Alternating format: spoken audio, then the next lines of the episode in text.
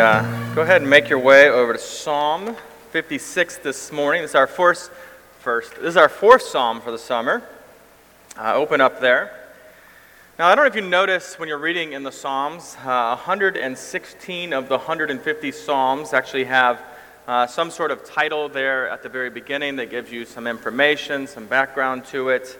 Um, today, we, we see uh, in ours right here, they, they actually exist in the oldest manuscripts, right? So there's some debate are they original or are they not, but they are showing up in the oldest manuscripts. And so we, uh, we receive them in that way, and they provide this information. Anyway, the first one has this, this phrase, or actually ours today, Psalm 56 says, To the choir master, according to the dove on far off terebinths. Now, terebinths is a tree, in case you're wondering, uh, in the cashew family, but it's actually a reference to a tune here.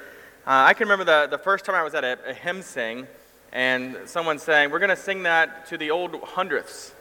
And everyone looked like they knew what that meant. And I was like, What is going Like, how does anyone know what that means? It's an old tune, right? It was just gibberish to me. Uh, if you're like me and you're like, I don't know what that means, that's the tune that the doxology at the very end of the service, that's the tune we sing that to. I think. Is that right, Nicola? I don't know. You don't know. yes, all right. Confirmed by someone who knows something about music. All right, so. Uh, unfortunately, the tune of Psalm 56 is, is lost to time. We don't, we don't know what it is at this point. Uh, the other information you see here is that this is a, a miktam. Uh, unfortunately, that's a word. No one's sure what it means. Probably something technical and musical.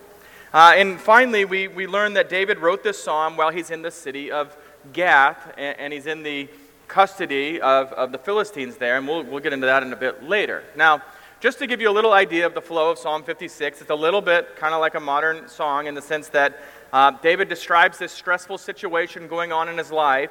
And then verses 3 and 4, they're kind of like the chorus or the, the bridge, right? Uh, the hook. It's kind of a, expresses this, this trust in God. And then it goes back into uh, the main stuff where he's going over verses 5 uh, through 8 or 9 or so. he's elaborating the stressful situation. Then it comes back to this chorus. You can see it in verses 10 and 11. Uh, where it just adds a little to the chorus there. And then the last two verses just, just bring it to a close. Uh, but in that sense, it, it, it, kind of mirrors what we know as music today. Um, now, for the sake of understanding this psalm, we're, we're going to focus on it in, in, in, two ways. And I want you to think of this um, in the one sense, David thinking fearfully, uh, and, and, then in the other sense, David thinking faithfully. And so those are the two categories that we're kind of look at it instead of going verse through verse specifically through it in that way. So let's, uh, let's go ahead and read Psalm 56, beginning in verse 1. Be gracious to me, O God, for man tramples on me all day long, and attacker oppresses me.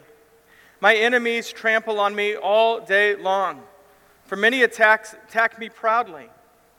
When I am afraid, I put my trust in you. In God, whose word I praise, in God I trust, I shall not be afraid. What can flesh do to me?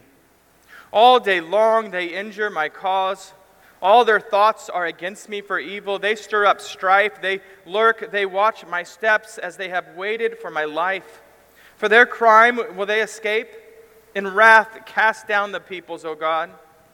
You have kept count of my tossings. Put my tears in your bottle. Are they not in your books? And then my enemy will turn back in the day when I call. This I know that God is for me. In God, whose word I praise, in the Lord, whose word I praise, in God I trust. I shall not be afraid. What can man do to me? I must perform my vows to you, O God. I will render thanks offerings to you. For you have delivered my soul from death, yes, my feet from falling, that I may walk before you, God, in the light of life. The grass withers, the flower fades. Let's pray. Heavenly Father, we are. We are not in the situation that David was in when he wrote this, but we know what it is like to be anxious, to be afraid. May, may your word in Psalm 56 inform our minds, transform our hearts, and direct our steps. Uh, specifically, Lord, I'm asking that you would, that we would all find comfort and peace by learning, like David, to exchange fearful thinking for faithful thinking. It's in Jesus' name that we pray. Amen. so, my first memory of Psalm 56 uh, was to roll my eyes, if I'm honest, uh, when I go back. Uh, you see, when I, uh, first met Laura, my, my wife now, she was a freshman in college, and she claimed that Psalm 56, verse 1, was her favorite verse in all of Scripture because she can relate to it.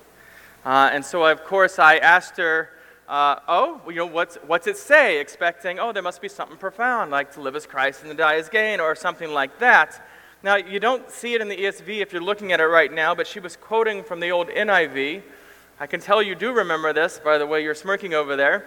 Uh, and the old NIV reads this Be merciful to me, O God, for men hotly pursue me. so you can see why I rolled my eyes at this. Uh, unfortunately, every time I come to it, I remember that now, and I probably ruined it for you there at the first line. But uh, that's why we want to read Scripture in, in context, proper context, and, and we're going to do that today.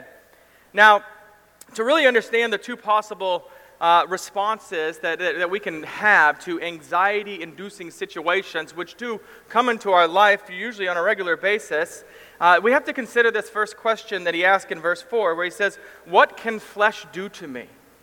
Okay, and he's going to ask that question again in verse 11, right, with just a small change. What can man do to me? Now, you don't have to live in this world very long for you to learn that people can do some incredibly awful things to each other. I usually avoid the news, I just try to stay away from it. But uh, for the sake of David's questions here, I, I, went into it, pursued it this week. What's, what's going on in the world? And I look at it, and the first thing I find is in Detroit, a 12 year old girl who's throwing acid in the face of an 11 year old peer uh, simply because she was angry at her. And then I went on and saw dozens and dozens of, of more stories of just horrible things happening. And it was so depressing that I just had to stop. And I won't bother to share them all with you, but you know, we, we, we know this. We, we know the depravity of man in, in this life is endlessly on display for us. We don't have to go far to see it.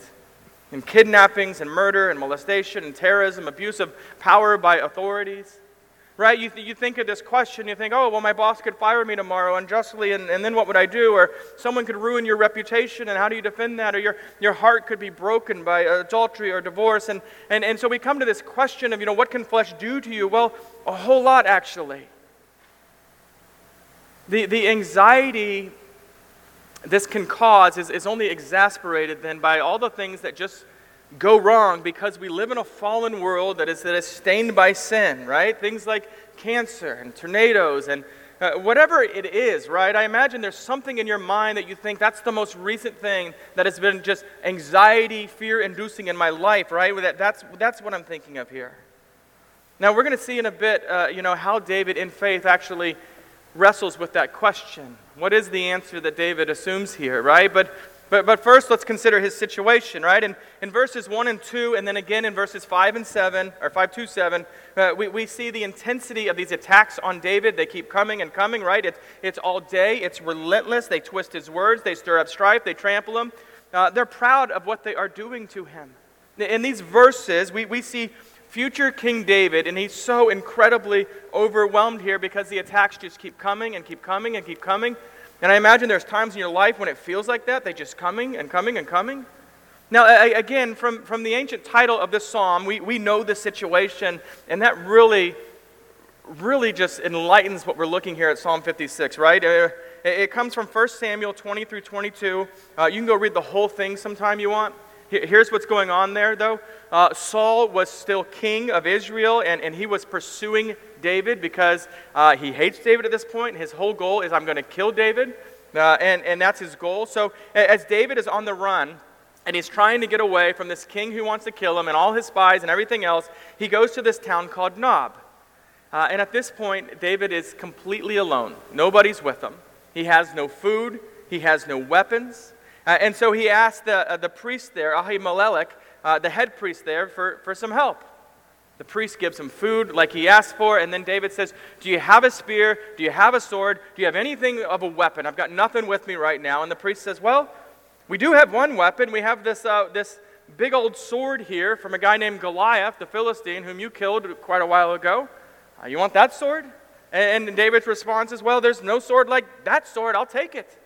So he's got this big old sword now. now, David's next decision really tells us how incredibly desperate he is at this moment. Uh, there's no place in Israel that seems safe for him. And in fact, while David was actually in Nob, there's a, a guy, another Israelite by the name of, uh, well, Edomite, uh, Doeg the, the Edomite, and, and he sees David talking to the priest and sees that the priest helps him, and he goes and he reports this to, uh, to King Saul, and, and because of that, Saul actually sends orders and, and requires that the 85 priests and their families all be put to death. That that's what's happening to people that David is even going around. Uh, and, and, so we see how desperate he is, and, and to really show it, here's where he ends up. He ends up fleeing to a city called Gath. This is a town of Philistines. And they used to have this beloved, beloved hero status citizen. He was a big deal, like bigger deal than, than Pat Mahomes over in KC. And this local hero there went by this name of Goliath. Now you're putting this together in your head. You see what's happening here. David killed their hero, and now he comes just wandering into the city with his big old sword that belonged to their hero, right? And now, a, a, a while back, uh, a friend of mine sent this video of this guy in, in New York who had lost his fantasy football league. And I don't know if you've seen how that works, but there's usually some hazing, is what it really counts to, right? Something that the loser has to do, and, and, and whatever they come up with. So his, his friends did this. They, uh, they're all Yankee fans, and if you don't know, Yankee fans absolutely hate the Astros in recent years, uh, especially a guy named Jose Altuve. Uh, and, and, they had this poor guy dressed in a full Astros uniform, like pants, the shoes, a glove, every little aspect of it, with Jose Altuve's name on it. And his requirement for losing this was you have to go to a game in Yankee Stadium out in the outfield, and you can't tell anybody why you're dressed like that. And, and so he goes and he does it, and it went just about as badly as you would expect. Uh, the fans verbally berated him the whole game. They're getting in his face, yelling at him. Um, and his friends are just sitting back laughing as this has happened. Now, now this is kind of what's, what's going to happen to David here, right? But with far more hostility, a, a great deal reality to that. But, but that's the idea. You're going right into the heart of that. And it didn't take long uh, for servants, right? For the servants of King Gath, that's the Philistinian, uh, Philistine king, to, to bring reports. They say, yeah, you know, um, you know David, uh, the guy that the Israelites are singing that new song about after his victory, right? About, about killing our family, our family and our friends, about killing Goliath, right?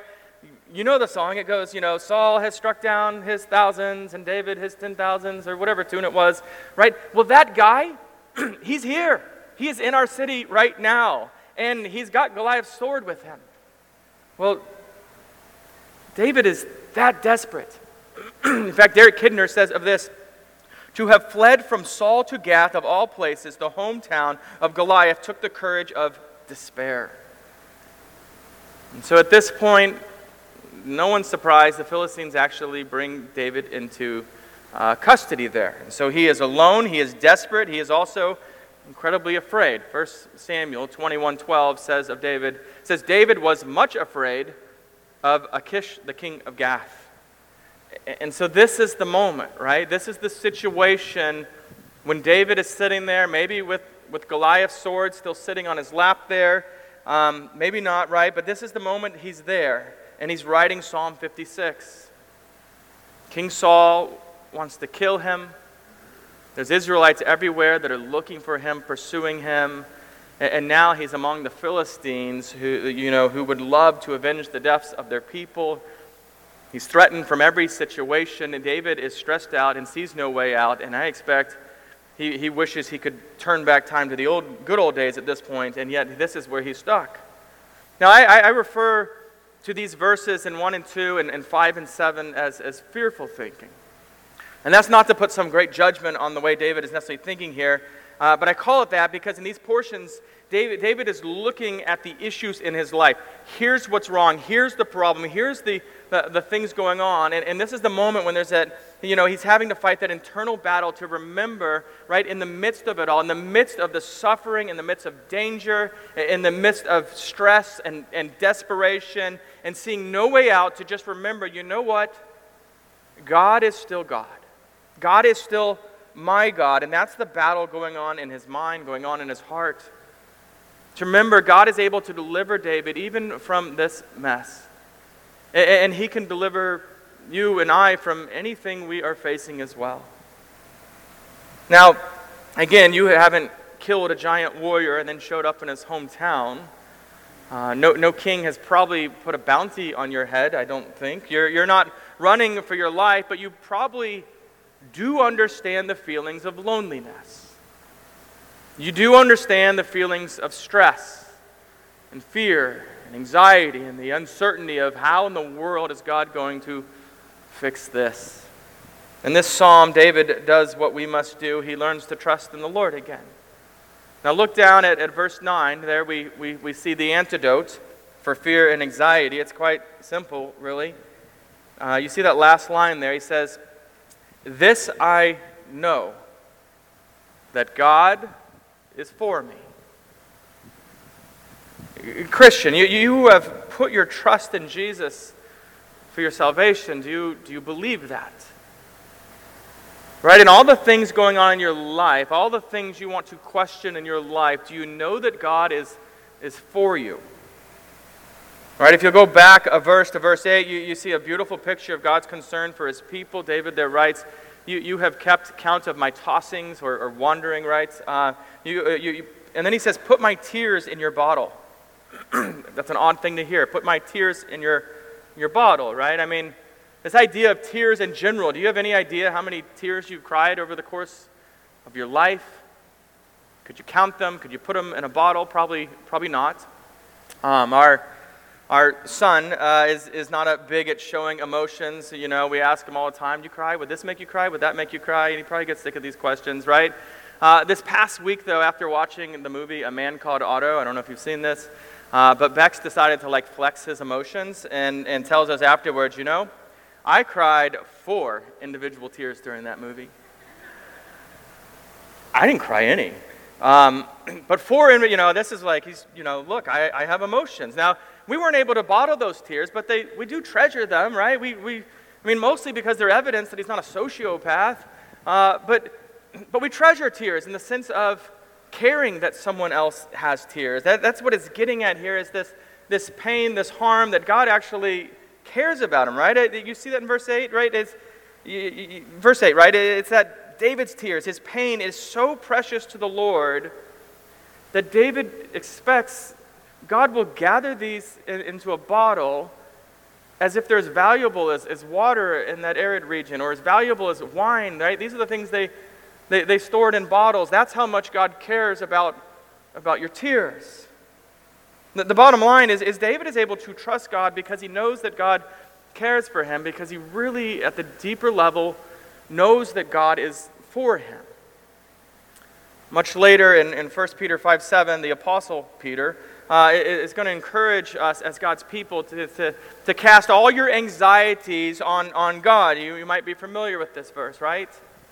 But he doesn't just say, do it, right? Just do it because you're supposed to do it, right? He, he gives a reason for you to do that. He says, because God cares for you. You hear that? God cares for you. Uh, unfortunately, we don't tend to make that our first step when we face anxiety. You know what? To one, remember that God cares for you, and, and two, to go and cast these anxieties on Him. I, I can't tell you how many times I've asked someone else or somebody's asked me about something I'm stressing out about, and like, well, have you prayed about this? I'm like, well, I mean, maybe. No. Right? Why is that not our, our first thing? Now, now, what are we to do when we are afraid, when, when we are anxious? All right, we've seen a little bit of that. Look at verse 3. Go back to the, the hook, right? Uh, you, you see what David uh, prays to God. This is actual prayer. He says, When I am afraid, I put my trust in you. Again, it sounds so simple. When I am afraid, I put my trust in you. And, and do notice, right? He doesn't say if I am afraid, but when I am afraid, right? It is not sinful for you to be afraid, but there is no reason that we, as God's children, should remain in that fear. And in verse 4, we, we see the result of our, our truly trusting God. David says, In God I trust, I shall not be afraid. So you, are seeing the pattern here. I am afraid, uh, I trust in God, and I am not afraid. That, that's the way it goes. And I understand that's incredibly simple, right? But that first part that you acknowledge, I am afraid, God.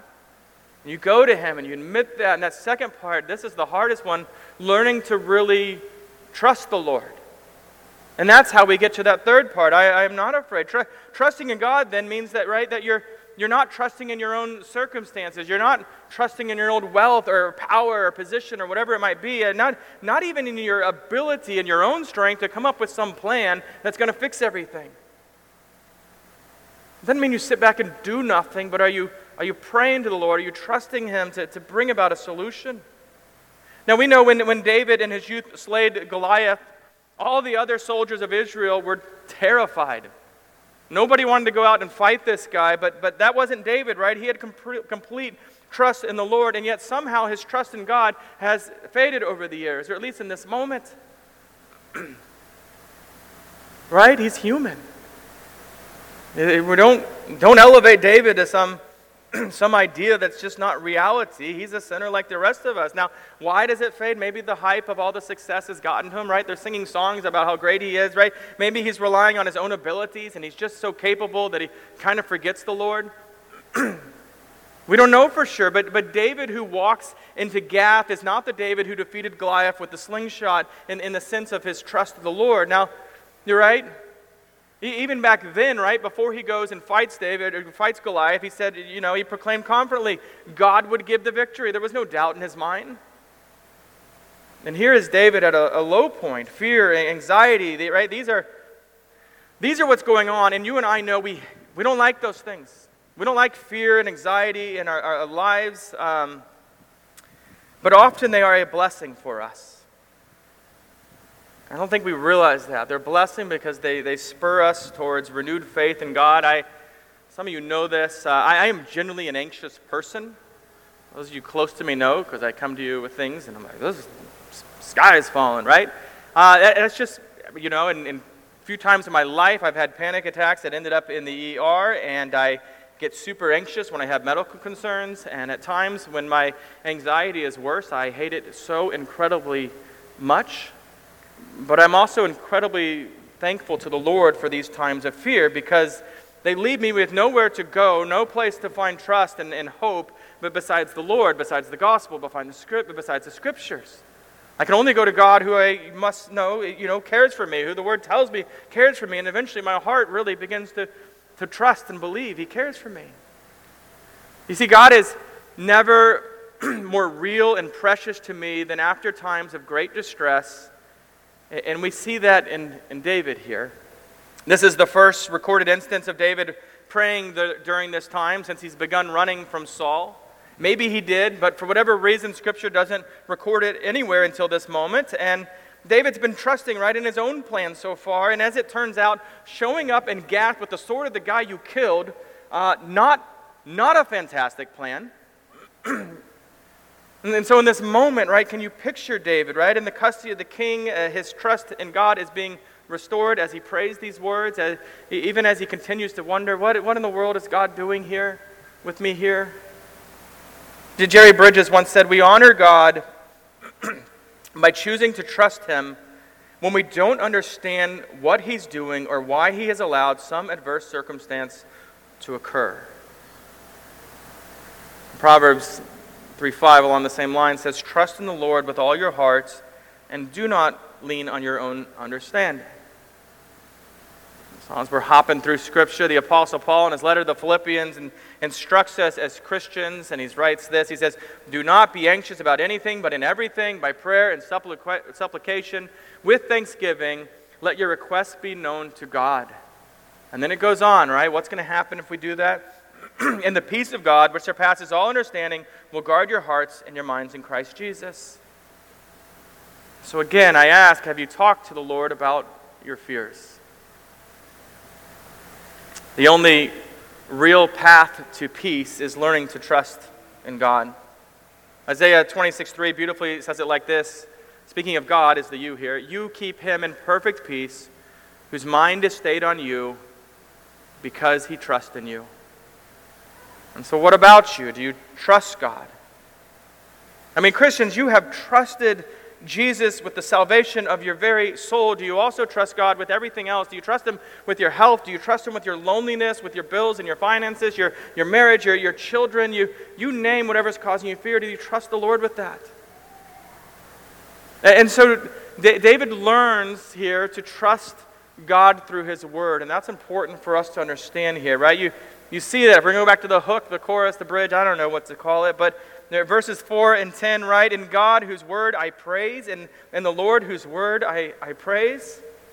You see, in, in David's time, when he says that, he, he's thinking of the Pentateuch, the first five books of the Bible, uh, which reveal so much about who God is, his character, his care for his people, and, and so on. But, but David's also thinking of a specific promise of the Lord something in his time that's happening, right? In, in 1 Samuel 16 12, God sent the prophet Samuel, and he said, You know, you're going to go and identify who, who the new king is going to be. Uh, and he finds himself standing before David, and the Lord says to Samuel, right? Uh, Arise, anoint him, that's David, for this is he. And David knows that. These, these words are given to him. And so David can trust that God's going to keep that word, that he's going to become the king of Israel. He, even if he cannot see a way of escape in this moment, and that might have been very difficult, he, he can trust that, that, that, that, that God will keep his promise, and, and thus his life does not end in Gath. He's going to get out of there. He can believe that. Now, as Christians, we have the entirety of the Word of God. Right? The promises of God for us are in these 66 books of the Bible, and, and in these words you can trust. You can trust absolutely. This book contains everything you need to know about, about the Lord, about spiritual things. And apart from these words, you cannot know what God is like. Not really, right? And we certainly cannot know what God has promised to do for us. We, we can't know the gospel. We also have the Holy Spirit who dwells in us and, and gives us understanding for these praiseworthy words so that we can you know, learn to trust our, our soul is safe in the hands of the Lord, to learn to trust the Lord in everything that we go through. Christian, you can learn to trust God in every area of your life. Again, I'm not saying it's easy, but that's what the Lord calls us to, and that's where we will find real comfort and peace. Now, you know, this is why your familiarity with the scriptures is of, of vital importance to your Christian walk, right? For your, for your battle against fear, against doubt, against sin, against everything that threatens your trust, your faith, your hope in the Lord. Now, I, I, I want to return to that, that twice asked question, right? Verse 4 and 11 What can man do to me? And earlier, I, we, we saw in one sense, man can do a whole lot of nasty things to me, right? But that's, that's, that's how we answer this question when we are having this, this fearful mindset, right? How do we answer that question with a faithful mindset? Faithful thinking, right? Like, like David answers here. And, and what's his answer in verse 11? And you, maybe you got it in front of you, look at it. You're like, he doesn't, nothing. He doesn't say nothing, right? Which is actually the answer. What, what can man do to me unless the Lord wills it? Nothing. Nothing. Last week I, quoted Hebrews 13 5, where God says, I will never leave you nor forsake you. The, the, the author of Hebrews there, I didn't explain it last week, I will this week, right? He's addressing these Christians who are tempted to abandon the gospel because there is so much nasty persecution coming at them. It seems to be costing them so much, so much hatred coming at them, uh, right? Uh, their faith, their very lives are under attack, and he reminds them of the promise of God to never lead them nor forsake them. And then the very next verse, right? This is Hebrews 13 6. Uh, it references our psalm. It says, The Lord is my helper. I will not fear. What can man do to me? And again, the answer is nothing. Nothing. Right? We're, we're often afraid of the wrong things in this life. Now, before we look at the last two verses, maybe you're wondering so, how did this actually turn out for David? I mean, he became king, so something happened, right? So, and I don't know if this is a story we're real familiar, right? He's, he's at the heart of this city that wants to murder him. He's in the custody of a king who would love to murder him. Uh, how in the world does God deliver him? Right? Does he pull out Goliath's sword and slay everyone in this epic battle all by himself? Does the ground open up and just swallow all the Philistines and he just marches out of there? No. It is an incredibly embarrassing way that the Lord delivers him, right? Uh, in 1 Samuel 21 12, we are told uh, David was much afraid, afraid. It's at this point that David prays this prayer that is Psalm 56. And then in the very next verse, we learn that David, you know, here's what he does David pretends to be insane. He's making marks on the door. I don't know what that has to do with insane, right? But something. And he's drooling all over himself, just acting like a crazy man. And and, and, and, seeing this king ask his servants, right, uh, the, the king of Gath, right, he, he asked his servants this. He is an actual quote. He says, Do I lack madmen that you have brought this fellow to behave as a madman in my presence? Right? I got enough crazy people. Why are you bringing me him? And the Philistines had this superstition that you'd be cursed if you killed an insane person, and so they just let him go. That's so pathetic. And yet, that's the way the Lord delivers him. Nobody sees this coming. No one expects that's what God's going to do here. And, and that's how David, trusting God, was, was rescued from the king of Gath. So, so then these last two verses are, are David promising to offer thanks for God delivering him. And, and you see the whole progression of this psalm then, right? David, David's afraid. David is trusting in God. He's no longer afraid. The Lord delivers him. And, and now his heart turns gratefully to praising the Lord. And, and he commits to go forward walking before God in, in the light of, of life here, right? That, that, that's how God works for his people. That's how he works for David in this moment and, and for you in the gospel. God, God takes us from, from fear to, to faith. He, he takes us from, from darkness to light. He, he takes us from death to life. You see, if, if, if, God, through Jesus Christ, has saved your soul from sin and death and hell, then in what situation in this life can you not trust God? There isn't one. As Romans 8:31 declares, if God is for us, who can be against us? And, and maybe you're struggling with anxiety, with fear right now. If, if that's the case, Christian, I call you to recommit yourself to the Lord. And, and by that, I don't mean be gooder, like we tend to think of that, right? But, but no matter how you've, you've stumbled, how you've sinned, or fallen into really, really unbelief or apathy, the, the antidote is to trust in the God who is for you. The God who cares so much about what you're going through. We can assume rightly that He bottles up our tears as valuable. That the God who has proven that He will go all the way to the cross, all the way to the grave. The, the God who has defeated death and risen from the tomb to, to safely deliver your soul from the wrath that you deserve. And so the bottom line is this when you are afraid, put your trust in the Lord. And it's so simple. Don't, don't brush that off like, oh, I really wanted a real answer. I wanted a seven step process, and, you know, don't, don't brush that off. Right? When, when you are afraid, put your trust in the Lord. And do the difficult work, right? Spend the time in the Word that you can learn to trust the Lord again or in this particular situation. Now, we're, we're going to close with the words of our Lord Jesus in John 14 27. He says this Peace I leave with you, my peace I give to you. Not as the world gives, do I give to you. Then he says this Let not your hearts be troubled, neither let them be afraid. Let's pray. Holy Spirit, be gracious to us. Teach us and empower us to, to redirect our thoughts from anxious and, and fearful ways of thinking that are such common ruts for us and, and redirect them so that we redirect to confident and, and faithful ways of thinking. To teach us to live like men and women and children who have a sovereign God who cares so dearly for them because we really are men and women and children who have a sovereign God who cares dearly for us. Lord, if, if you really love me so much that you notice and record every tear of mine, why am I afraid of anything? Sink this truth deep into my heart until I fear no more. Sink this truth deep into the hearts of all your people present here that they may fear no more. It's in Jesus' name we pray. Amen.